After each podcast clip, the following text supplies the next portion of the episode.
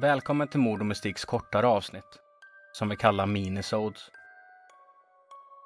Dessa avsnitt kommer vara fristående från den vanliga säsongen och presentera fall vi stött på under vår research, men inte haft tillräckligt med material för att utgöra ett avsnitt i vår vanliga säsong.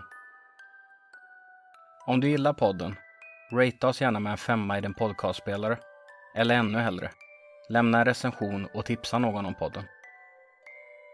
Om du vill rekommendera fall eller komma i kontakt med oss finns vi på Instagram där vi heter Mord och Mystik.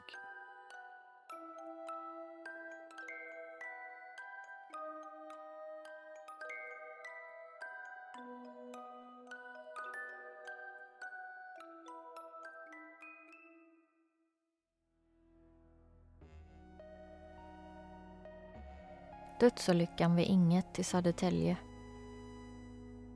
18 juli år 1991. Polis och ambulans tillkallas till en trafikolycka på länsväg 516 i Sörmland. På plats hittas en Audi som kört ner i diket på motsatt sida av vägen strax innan en korsning. Både ambulanspersonal och polis förväntar sig att det är en vanlig bilolycka som inträffat. Men det ska visa sig vara mer komplicerat än så. För från bilen lyfts en medvetslös blodig 18-åring ut. Mikael Nilsson. Och han förs med ilfart till Södertälje sjukhus, där han senare avlider. För att ta reda på vad som har tagit livet av 18-åringen genomför man en obduktion. Det är då man får svaret. En kula av kaliber 762 hittas strax innanför Mikaels höger skallben. Och vid noggrannare undersökning finner man ett ingångshål i vänster tinning. Kulan har gått rakt igenom bilförarens hjärna. Men vem har avlossat det dödande skottet? Det här är berättelsen om den förlupna kulan. Eller som historien också kallas, dödsolyckan vid Inget i Södertälje.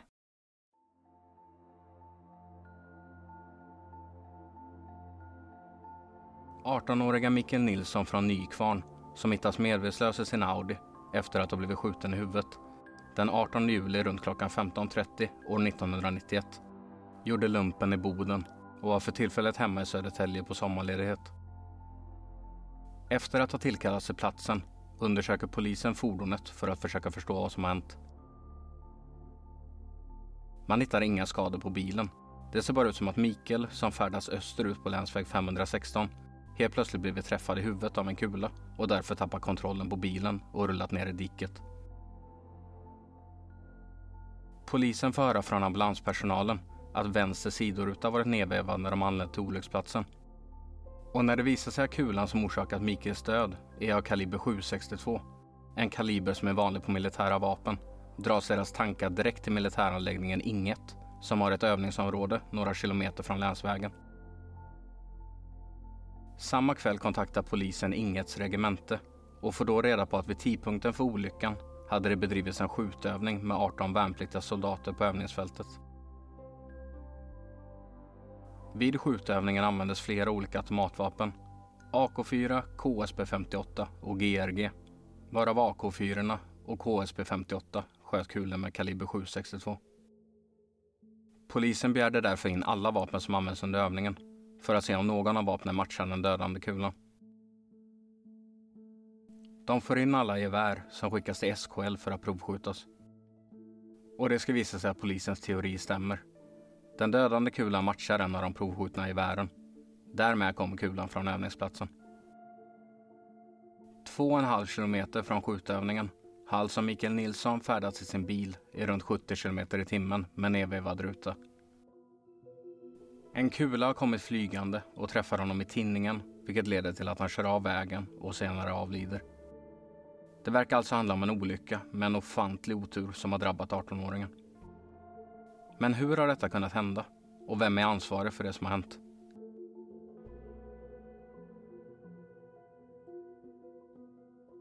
På 90-talet var värnplikt i Sverige obligatorisk och runt 55 000 män togs in varje år för tjänstgöring.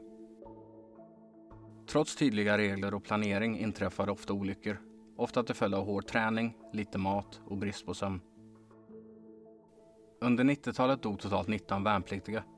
Fem av dem var resultatet av massmordet i Falun orsakat av Fänrik Erik Mattias Flink som totalt dödade sju personer i juni år 1994 Varav fem av dem var frivilligarbetare inom militären och därför räknas in i denna statistiken. De resterande 14 dog till följd av vådaskott, drunkning eller bilolyckor som inträffade under deras tjänstgöring. Polisen frågar sig hur skjutövningen på inget egentligen gått till och varför inte kulan stoppas upp av mark eller träd. Därför för man befälen på militäranläggningen. Man får reda på att sergeanten vid Inget beordrats att genomföra en skjutövning. Totalt 18 värnpliktiga skulle ingå i övningen. Den 18 juli runt klockan 12 beger sig gruppen till Johannedal SO2 där skjutövningen skulle utföras. Det var planerat att de värnpliktiga skulle öva på att skjuta neråt mot måltavlor från att vara liggandes uppe på en kulle. Därför skulle kulorna stoppas upp av marken efter att ha passerat genom måltavlorna. Allt går som planerat och vid klockan 15 är övningen färdig. Men skjutfältet är bokat fram till 15.30 och sergeanten tycker det är lika bra att ta vara på tiden och utföra ytterligare ett moment som man anser att de värnpliktiga borde få öva på. En så kallad mejningsövning.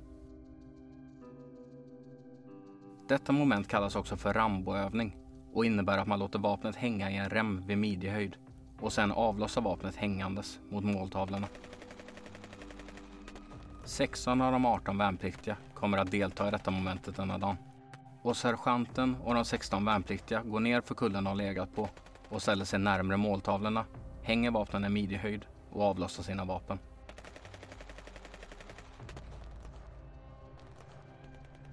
Vid 15.30 är de värnpliktiga färdiga och återvänder tillbaka till regementet. På väg tillbaka möter de majoren som frågar om allt har gått bra, vilket sergeanten meddelar att det har. Dagen efter sitter sergeanten och läser tidningen och ser nyheten om dödsolyckan som inträffat i närheten av skjutfältet. Han tycker det är olustigt att det inträffar så nära från där de befunnit sig.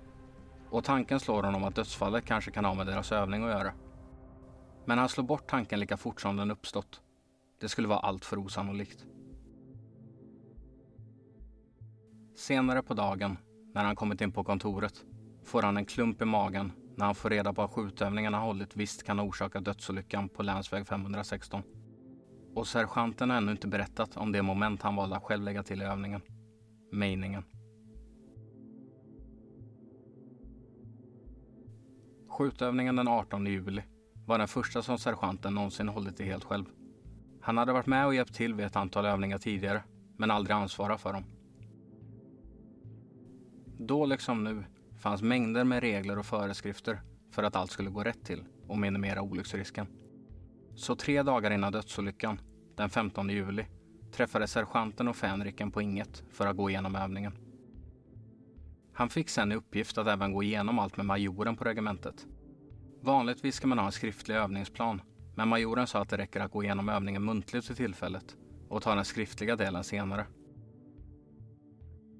I den kommande rättegången påstår majoren att han vid detta tillfället inte förstått att sergeanten skulle hålla övningen, utan trodde att han bara skulle vara med och hjälpa till som vanligt. Något som tingsrätten tror är en lögn.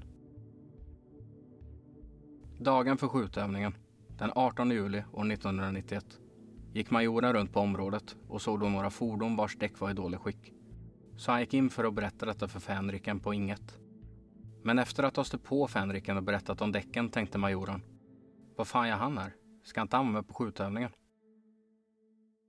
Majoren känner oro för att sergeanten kanske håller i övningen med de 18 värnpliktiga helt själv. Så han bestämmer sig för att åka till området för att se hur det går. På väg dit möter han sergeanten som är på väg tillbaks och som berättar att allt har gått bra. Han bestämmer sig därför för att avvakta och konfrontera fänriken och sergeanten tillsammans om varför det har blivit så här. Men det hinner han aldrig. För senare på kvällen får han ett samtal av sin överstelöjtnant som berättar att det har skett en dödsolycka i samband med skjutövningen som skett under dagen. Under polisens utredning sker det en rekonstruktion av skjutövningen 12 dagar efter Micke Nilssons död. Detta är första gången det framgår att mejningsövningen ägt rum. Utredarna kommer fram till att det bara skiljer 5 cm på riktningen på de värnpliktigas vapen från att skotten antingen hamnar i marken eller över trädtopparna, vilket alltså är det som har hänt. Kulorna från vapnen som används kunde färdas 4 kilometer innan de till slut landade. I rättegången står tre personer åtalade för vållande till annans död och tjänstefel. Sergeanten erkänner det som har hänt men menar att han inte hade kunnat förutse olyckan. Fänriken och majoren nekar helt och i mars år 1992 kommer domen där alla tre döms. Majoren och fänriken döms för tjänstefel men frias för vållande till annans död och sergeanten döms på båda punkterna. Alla tre får villkorlig dom och böter. Södertälje tingsrätt menar att majoren måste ljuga när han påstått att han inte vetat om att sergeanten själv skulle hålla i övningen. Detta då det har sagts till honom vid minst två tillfällen och även stått med i regementets dagsprogram. Fänriken på inget ska ha vetat om att skjutövningar måste hållas av någon med minst hans grad, men ändå sagt åt sergeanten att hålla i övningen. Och därmed har också han begått tjänstefel. Sergeanten ska ha utfört övningen efter att ha fått order om det och därför har han inte begått tjänstefel på grund av det. Men genom att på eget initiativ lägga till meningsmomentet ska han ha brutit mot sina order och döms därför för tjänstefel. Dessutom var Mikaels död en direkt följd av kulorna som flög iväg under meningsmomentet och därför döms sergeanten även för vållande till annans död. Efter domen slutade sergeanten att jobba inom militären. Men fänriken jobbade kvar fram till år 2002. Och majoren jobbar kvar inom militären. Än idag.